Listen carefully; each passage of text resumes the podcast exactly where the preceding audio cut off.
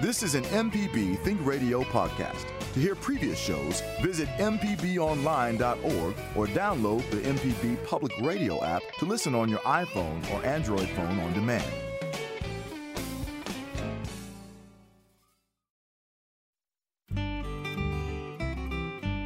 From MPB Think Radio, this is Creature Comforts. It's the show all about your animals and the animals around you. Kevin Farrell here with Dr. Troy Majure, veterinarian at the Animal Medical Center in Jackson.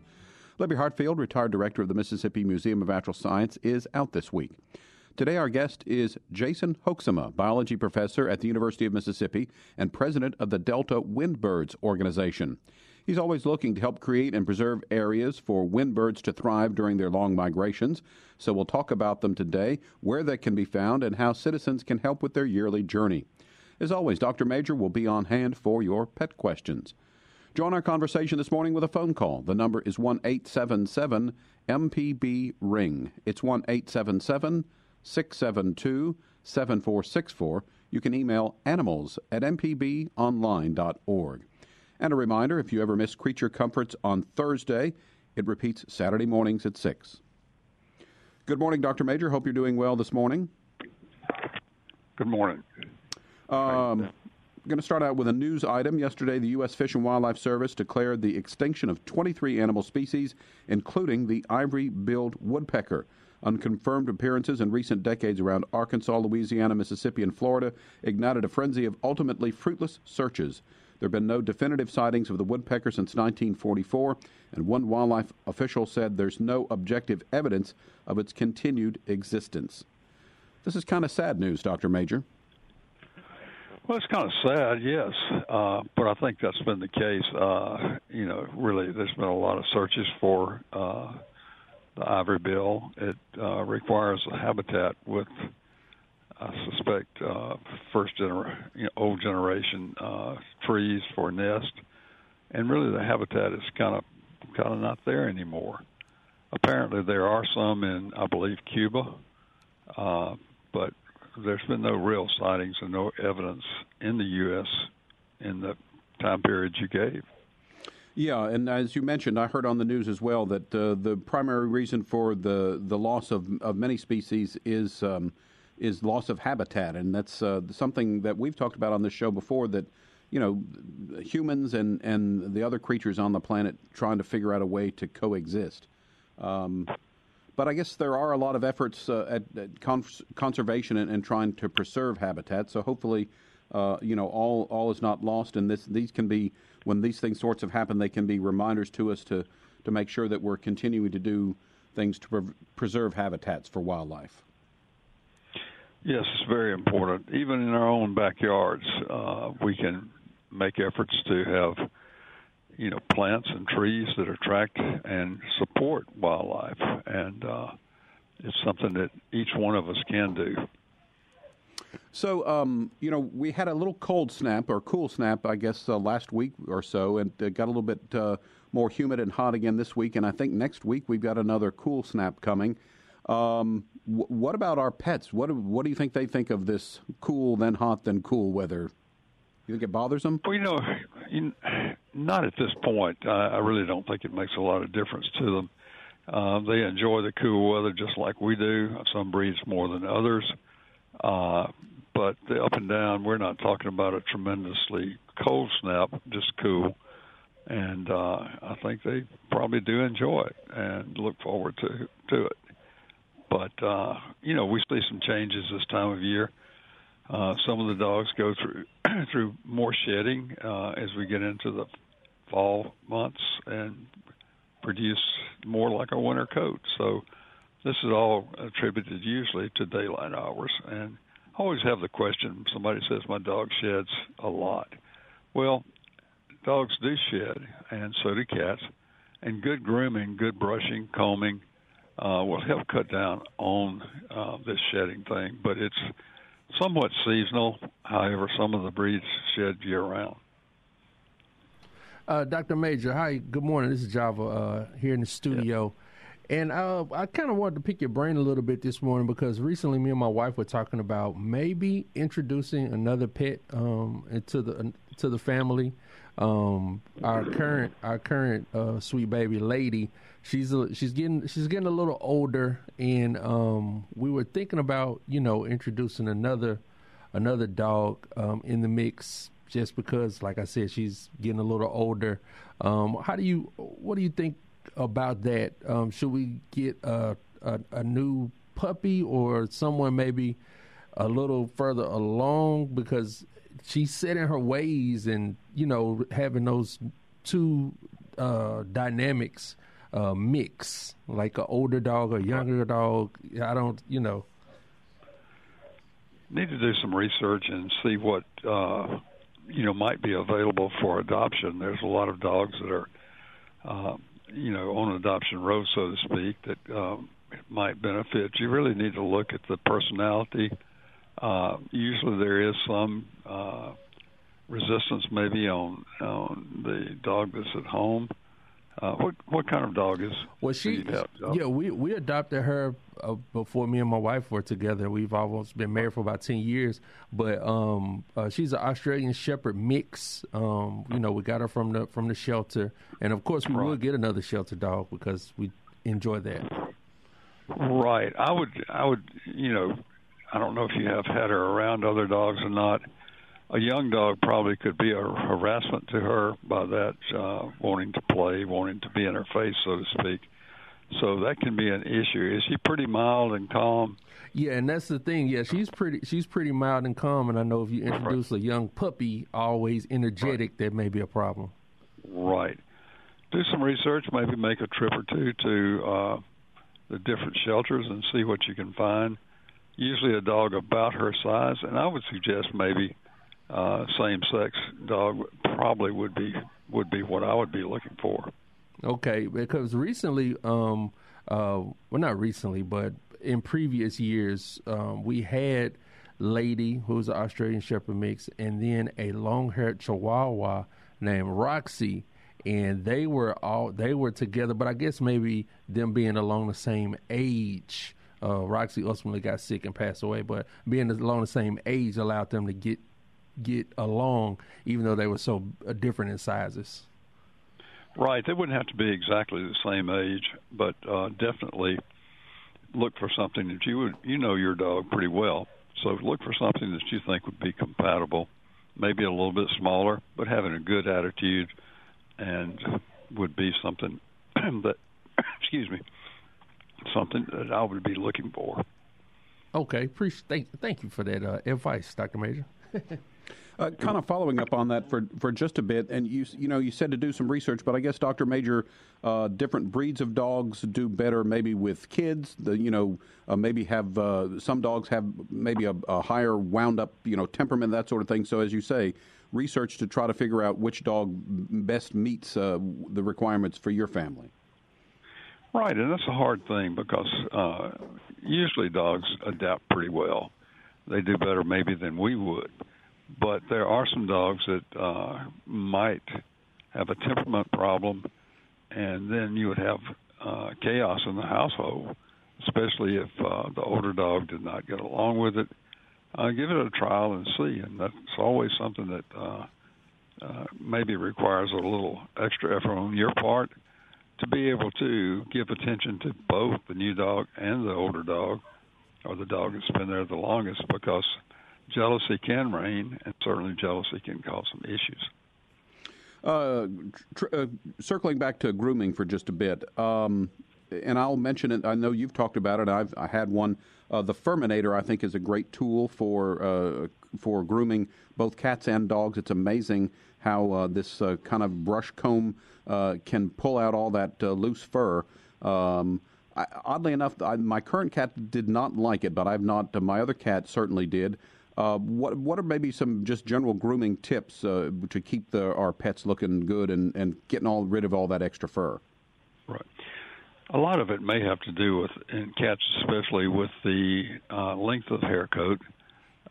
we see some cats that will literally mat up and be a real problem to try to comb. And the cat gets very irritated when you're trying to uh, comb those mats out. The um, little comb that has a lot of spring teeth in it does quite well, uh, as well as the Furminator. A lot of pets do not like the Furminator, but it's an excellent tool for those that do, and you'll be surprised the amount of loose hair that it gets out. So I would say they also have gloves that sometimes work. When I say a glove, it's kind of got some rough surface on it. You can actually uh, stroke or pet the animal, and at the same time uh, remove a lot of the loose hair with that glove. And I guess because uh, that's interesting that you brought that up because I did have one of those too, and my cat seemed to appreciate that a little bit better the, than the Furminator. So I guess the bottom line here is there are a number of different products out there. Uh, just maybe experiment around, find the one that your pet likes. But I would think that ultimately, do pets enjoy the grooming? You know, the the stimulation of, of a comb or a, or a, a hand being you know drawn through their fur. Right. I think I think most pets do. Now there may be some pets, especially some male cats, they resent having the back half of their uh, torso rubbed. They love to have the head rubbed and the shoulders, but then when you get far back, some of these cats get kind of upset about that. So know your animal, and uh, I do believe that petting is a is a good thing, and I think it helps us too. Um, there have been studies that show that it may help with our blood pressure uh, to pet and uh, stroke uh, these cats and dogs. I think that's a good thing.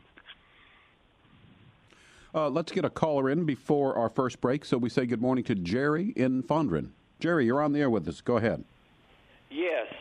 Uh, I have a dog that's about seven months old who chews and tries to eat any and everything tin cans, drink water, uh, just all all sorts of stuff. And how long does that chewing behavior act with last with a puppy? She's part lab and part hound, we think. Okay.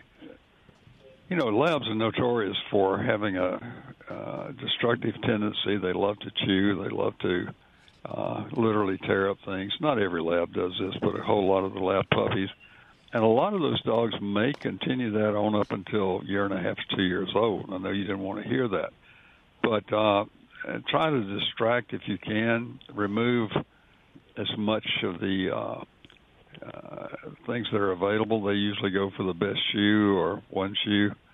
I had yeah. one person that uh, the dog went always to the left shoe, um, so it ruined several uh, by doing that.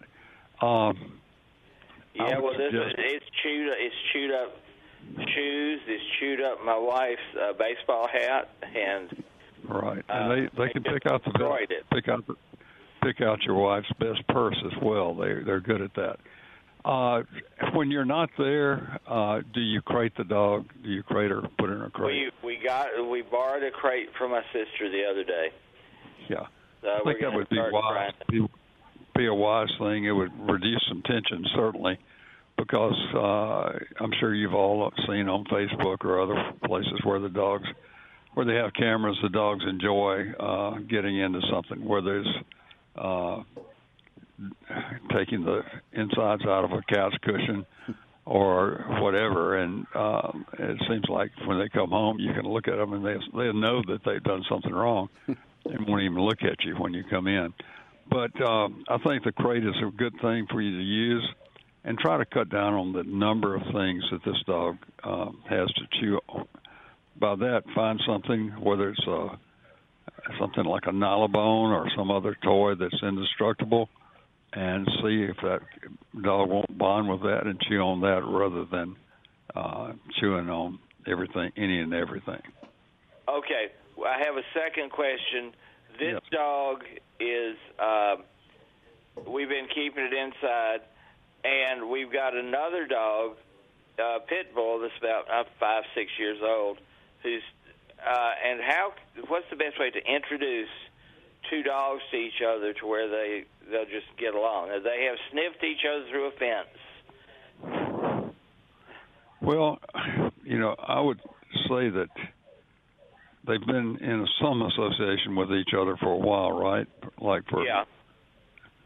I would get someone to help you so you don't not doing this by yourself, but gradually uh, introduce them slowly to each other where you've either got them on a leash or where they're in the yard playing uh, and this sort of thing. most dogs will get into some sort of uh, relationship between the two, and one of the dogs will probably be dominant. The puppy uh, will get in trouble sometimes by just wanting to play all the time, but uh, supervised uh, what group session I think is a, is a good way to go. But have some help when you've got them together. Okay. Well, thank you, Dr. Majure. You're welcome. Thank you. Thanks, Jerry, for your call. It's time for our first break of the hour. When we return, we'll talk with our guest today, Jason Hoeksema, biology professor at the University of Mississippi and president of the Delta Windbird Organization. We'll talk about their upcoming field trip event and how we can tell which birds are actually windbirds, also known as shorebirds. So stay tuned. Call with questions and comments this morning. The phone number is 1 877 MPB Ring. It's 1 877 672 7464 or email animals at mpbonline.org.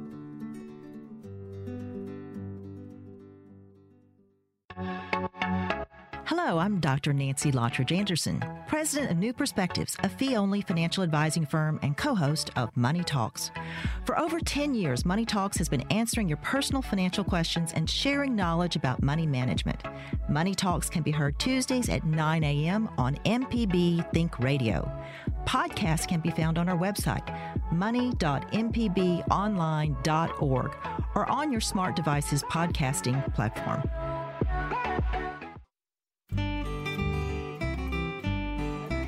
This is Creature Comforts on MPB Think Radio. Kevin Farrell here with uh, Dr. Troy Majure. Our guest for the day is Jason Hoeksema, who is going to talk uh, to us about the Delta Windbirds organization. Uh, if you'd like to join the conversation with a question or a comment, you can call us at 1 877 MPB Ring. It's 1 877 672 7464. And always you can send an email to animals at mpbonline.org. So, good morning, Jason. If you would tell us a little bit about your background and how you became involved with the Delta Windbird organization. Well, good morning. Uh, Delta Windbirds was an organization that was originally founded in 2013 by a group of birders, bird watchers in northern Mississippi.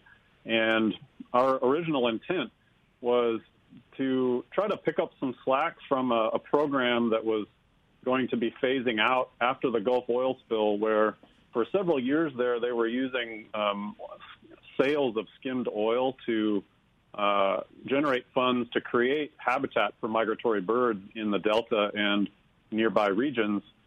And when we learned how well that program had worked and when it was going away, uh, we decided to found our organization to pick up some of the slack. And so the idea was to work with private landowners uh, who have potential habitat on their property and, and pay them to help offset the cost of creating really high quality habitat for migratory birds.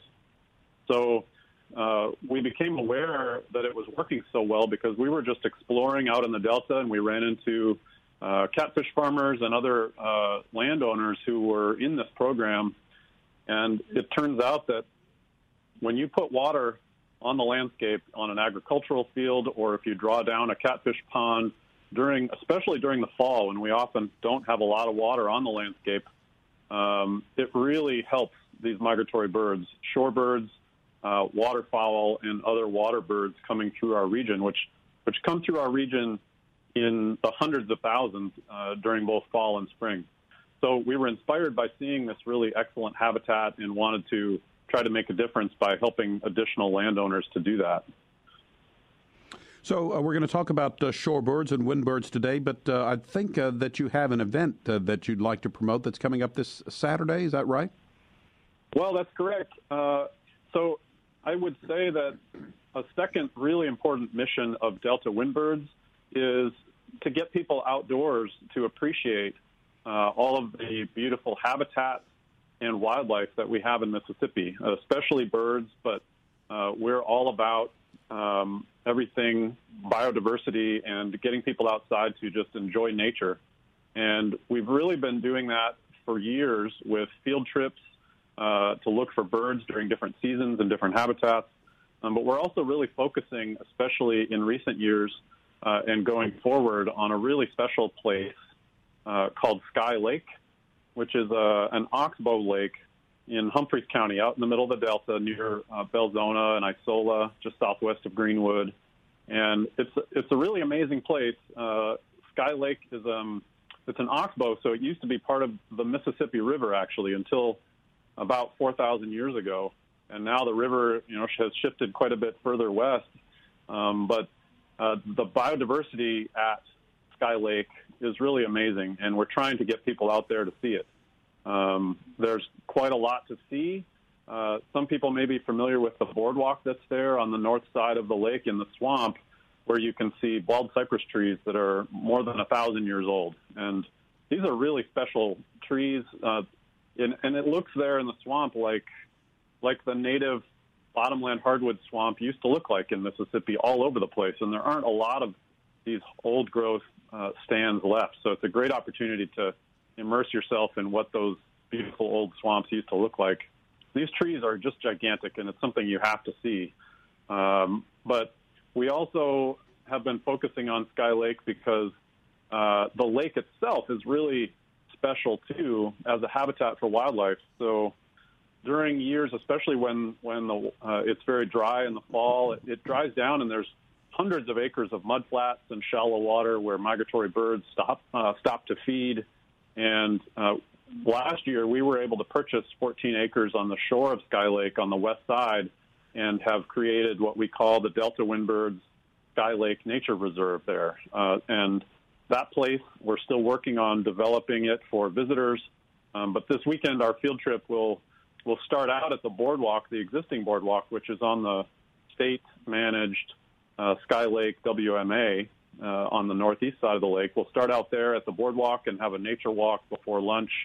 Uh, we'll have an optional catered lunch um, at the boardwalk site there where there's a nice picnic area. And then after lunch, we're going to take folks around the other side of the lake to our nature reserve that I just mentioned uh, and give a tour there.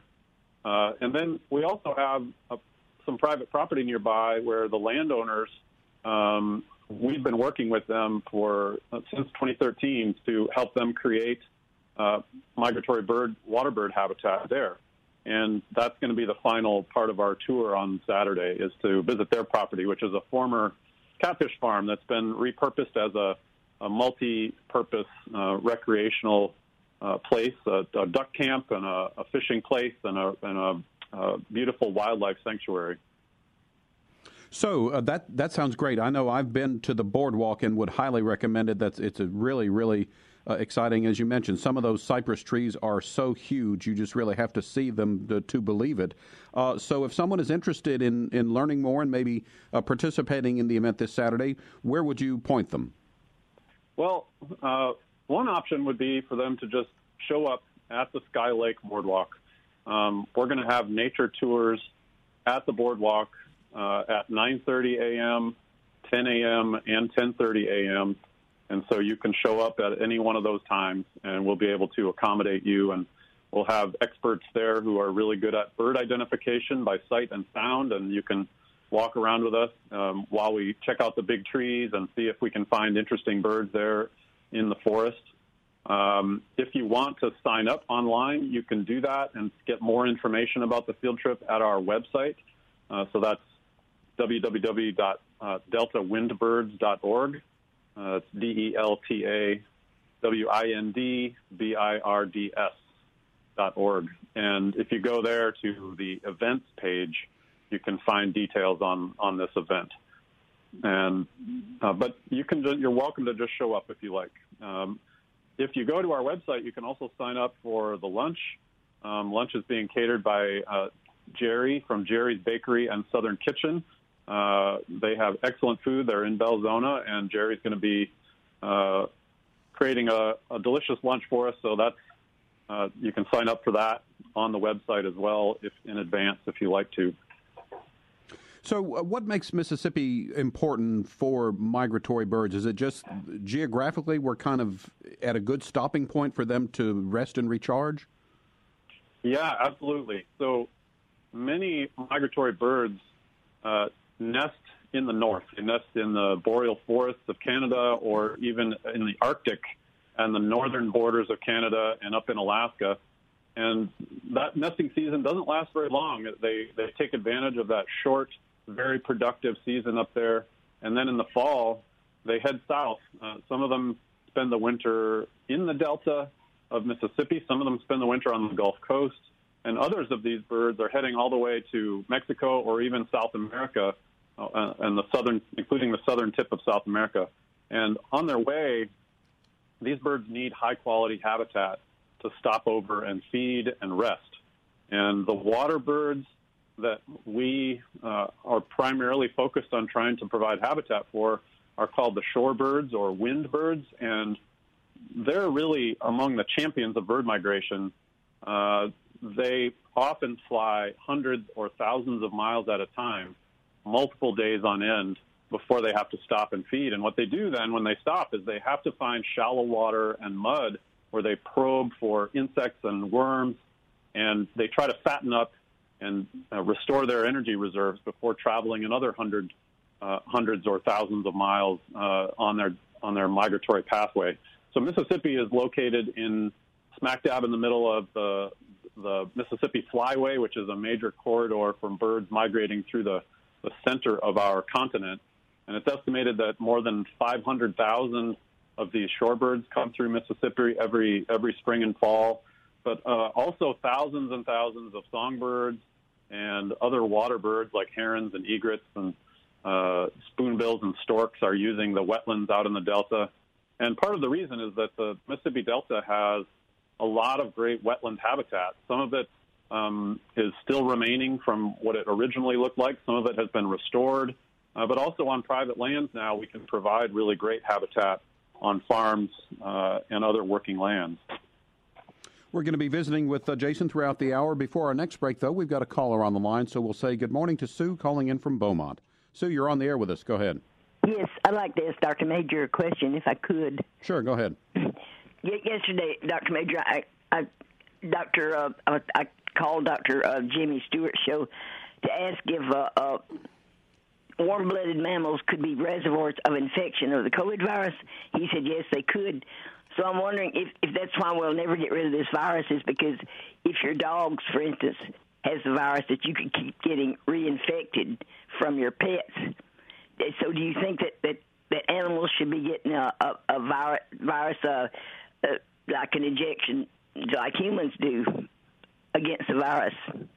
You know, it's an excellent, excellent question, and uh, there's conflicting reports. But as I understand it now, certainly uh, our dogs, uh, other mammals can test positive for the COVID-19, but there's no evidence that they can spread it back to people, and that's where I am as far as everything that I've read and studied. Uh, most uh, mammals have their own variety of coronavirus. Uh, cats have a coronavirus, but it's non-transmissible to people. Uh, dogs have a coronavirus as well.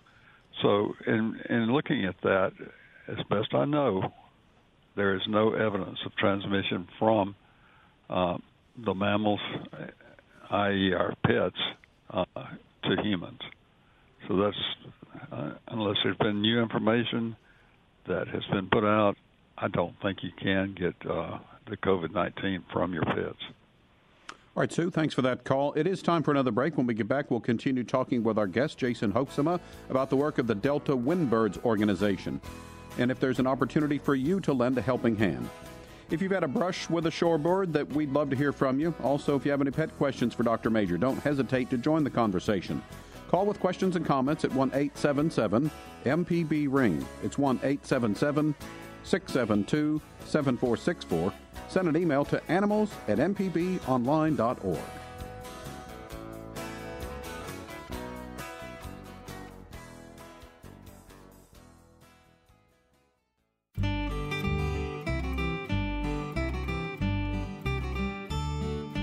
Kevin Farrell here with Dr. Troy Majure, veterinarian at the Animal Medical Center in Jackson. You're listening to Creature Comforts on MPB Think Radio. Today, our guest for the hour is Jason Hoeksema, biology professor at the University of Mississippi and president of the Delta Windbirds Organization.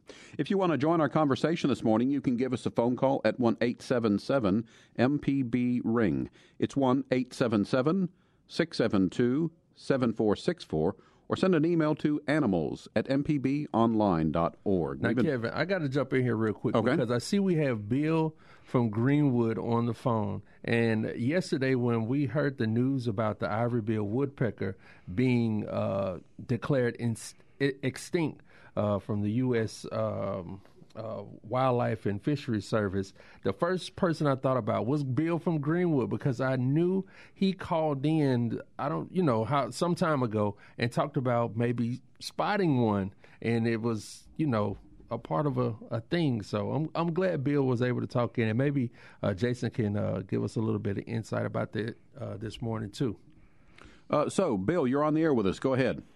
Oh yeah, I got a couple of things to add about the what Dr. Majure was talking about the, the ivory bill in, in uh, Cuba, but uh, loss of habitat there they haven't been seen since the 80s, and so they're probably extinct there because people they got a special place set aside, but people keep going in there and cutting down trees and burning the forest. So there's only another place, and that is in Mexico, where there's a bird that looks almost exactly like it.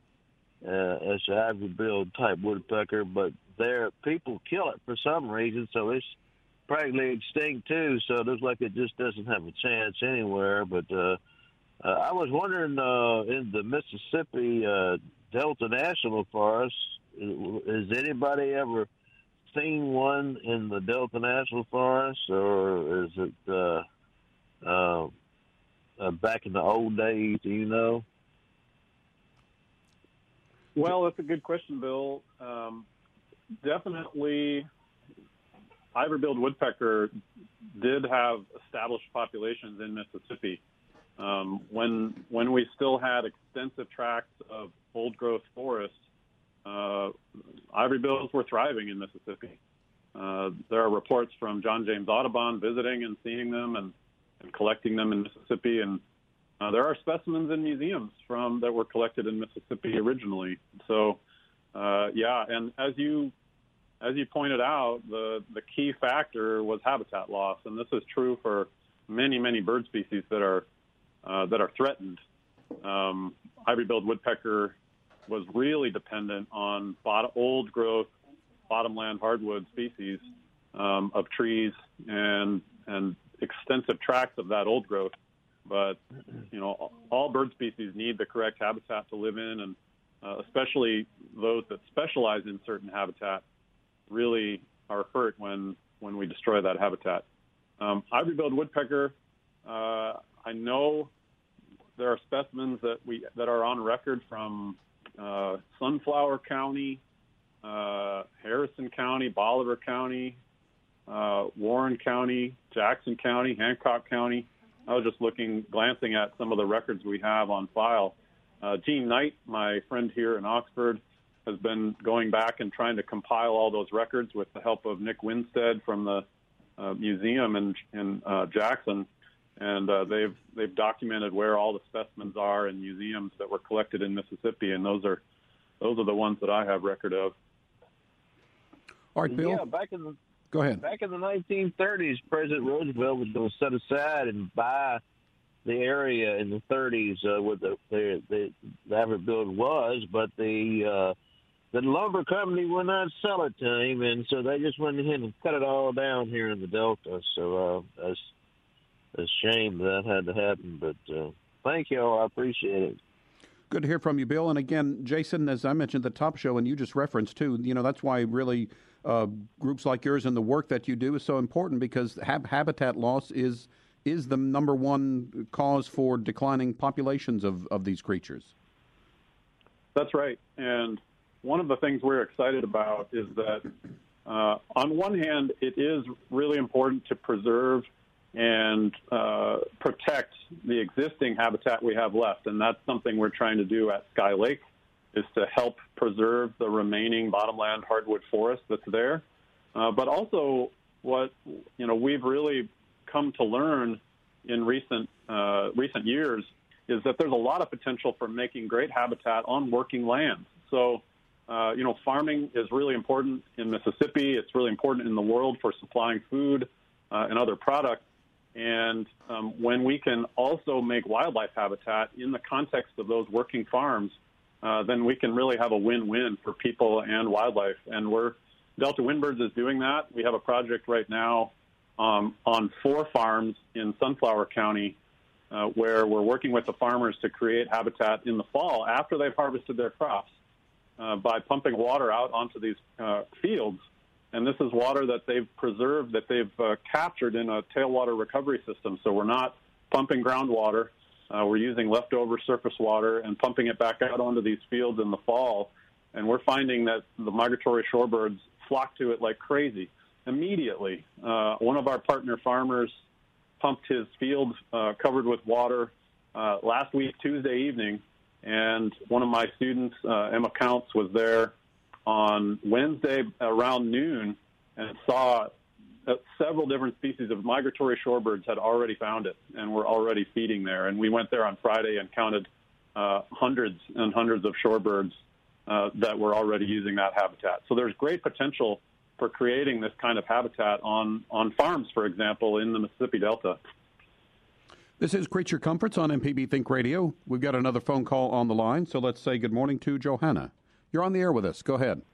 Hey, I wanted to ask your guest um, question. My in Waynesboro, Mississippi, my mother had an area close to her where she grew up, and she said that the birds would come there, and it'd be full of birds. It's like an ephemeral wetland, and it was full of frogs. And said then it would dry up some. Okay, it's gone back to. I mean, there's loblolly pines, those scrub things and stuff like that. How do you restore or bring something like that back to what it was? Is there? So I talked to somebody and they said to bush hog it, and I thought that sounded a little rough. I don't know. Well, well, is there a way to do that? Yeah, absolutely. Um, what I would suggest is contacting the uh, the USDA's NRCS office, uh, National Natural Resource Conservation Service, and they have programs. They have experts who can come take a look at your property and provide consultation on how to go about that restoration. Um, you NRCS. could also contact NRCS. Yeah, okay. um, there's there are local offices in um, many places in Mississippi. You can also contact uh, Delta Wildlife, um, and you know both of those organizations. If they can't help you, uh, they can put you in touch with someone who who can. Okay, well, thank you. It's I've absolutely absolutely possible with with wetlands, um, especially. Uh, you know, it, it's often a matter of you know getting rid of um, any vegetation that would that would get in the way of of that of natural wetland processes there. But it's often a matter of just restoring natural hydrology to those areas and allowing water flow that would normally happen. Um, if there's pines in there, Yeah. uh, then cutting them or burning them out or cutting them out might be necessary. Uh, but it Yeah. depends on the type of wetland. Some some wetlands uh, include pines, uh, so you're going to want to consult with an expert who really can come take a look and and see that She's habitat itself. 99 years old, and she said when when she was a kid, said there were no trees there. It was just an open place. And said that they would collect water, and then um, then they kind of elect and the loblolly pines were introduced, and they started filtering over in it. I don't think there's any great big pines in it, but it's just. But she said it it just collected water, and I don't know why it collected water, but it does. Okay, well then, thank you so very much, and I'll get in contact with these people and see if they can tell me or help me how you would go about it. All right, uh, Johanna, your thanks for your call. Uh, this is Creature Comforts. Let's take our last break of the hour. We've been talking with our guest, Jason Hoeksema. He is the president of the Delta Windbirds organization, and we'll be back to wrap up things after this final break. Deep South Dining is the show all about the culture of Southern flavor, from fried chicken and collard greens to shrimp and grits and a glass of sweet tea. Subscribe now to the podcast using any podcast app or download our MPB public media app. This is Creature Comforts on MPB Think Radio. Kevin Farrell here with Dr. Troy Majure and our guest for the hour, Jason Hoeksema, biology professor at the University of Mississippi, president of the Delta Windbirds organization. Uh, Jason, can we use the term windbirds and shorebirds interchangeably? Yes. Uh, windbird is a, a term of endearment that was it was coined by uh, Peter Matthiessen, the naturalist who wrote a, a whole book about these birds. Um, this group of birds uh, and that word shorebirds, it, it often gets used more broadly to refer to, you know, people think of it as any birds that kind of live near the water, but really when we say that, we're referring to smaller birds that have uh, curved short bills or straight short bills or long bills that, that probe the mud and shallow water for their food. These are species like killdeer or kildee. Uh, woodcocks belong to that group, snipe, uh, sandpipers, plovers, uh, black-necked stilts, uh, American avocet, and all of their relatives. So technically, when we say shorebird or windbird, that's what we're referring to. Um, I love uh, also the, what I call the wading birds, the herons, egrets, storks, spoonbills.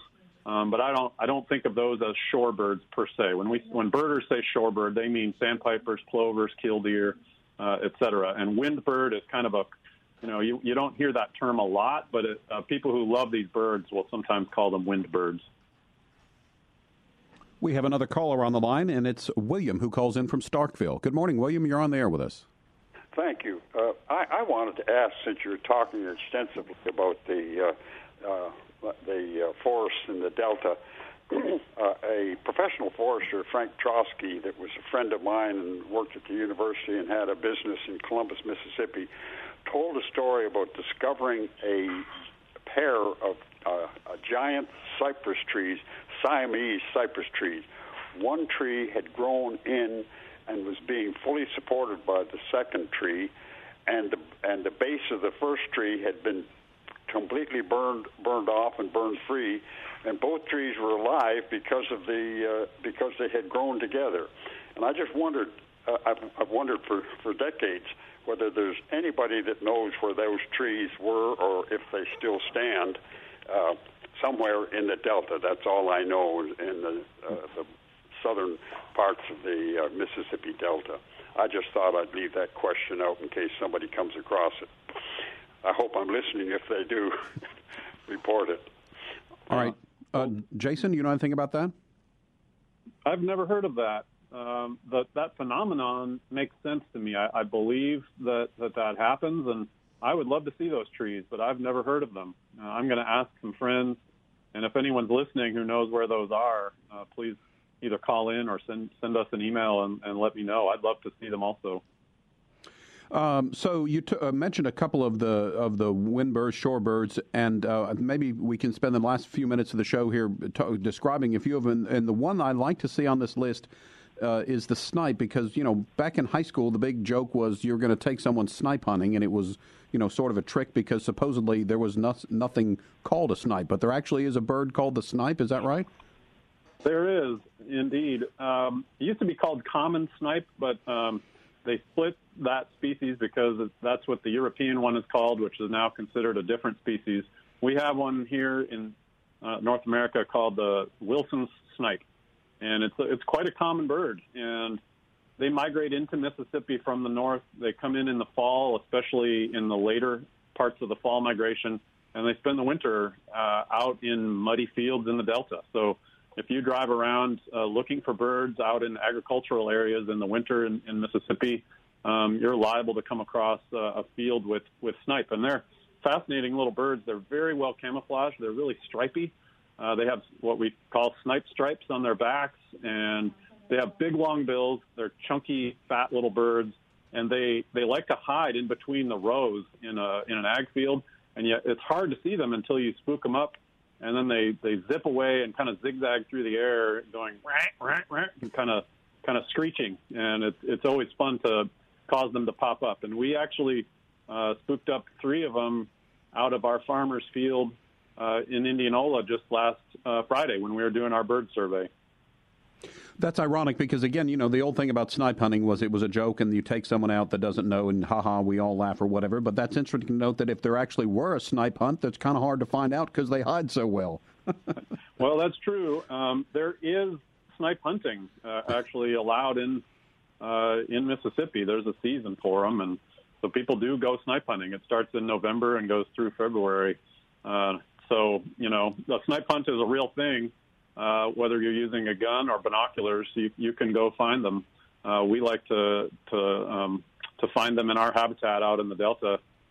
And um, it's fun to tell people about them because, like like you, a lot of people have that impression that they're this kind of mythical bird, but they're they're real and they're out there. Uh, do you have a favorite wind bird? I do. Um, my favorite wind birds are the godwits.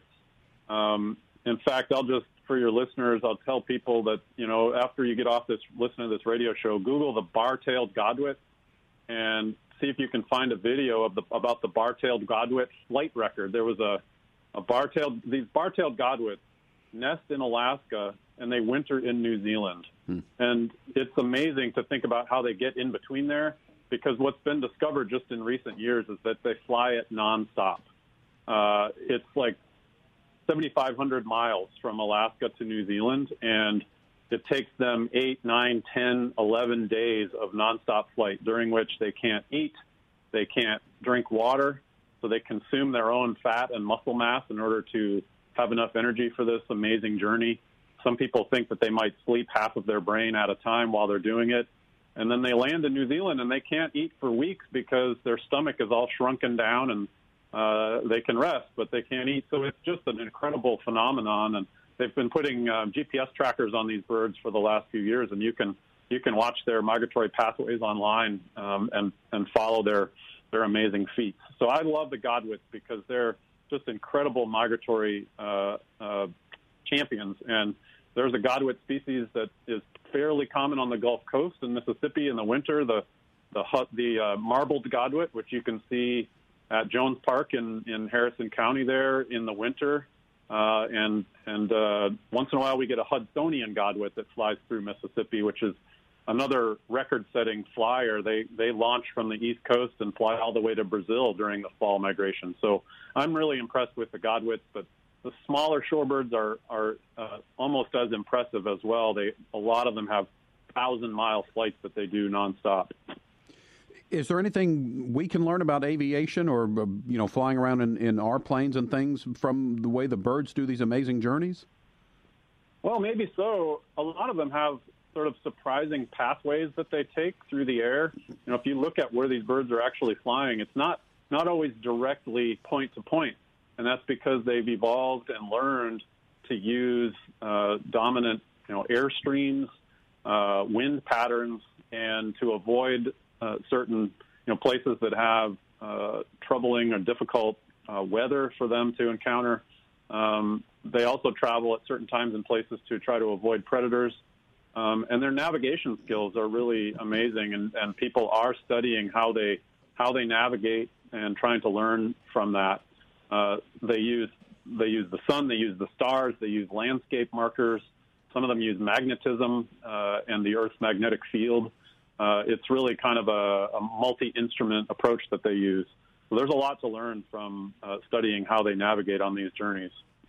We're going to wrap things up. Just a final reminder there is an event coming up with uh, Delta Windbirds. It's this Saturday. You can show up at the boardwalk at Sky Lake, or if you need some more information, you can go to their website. It's deltawindbirds.org.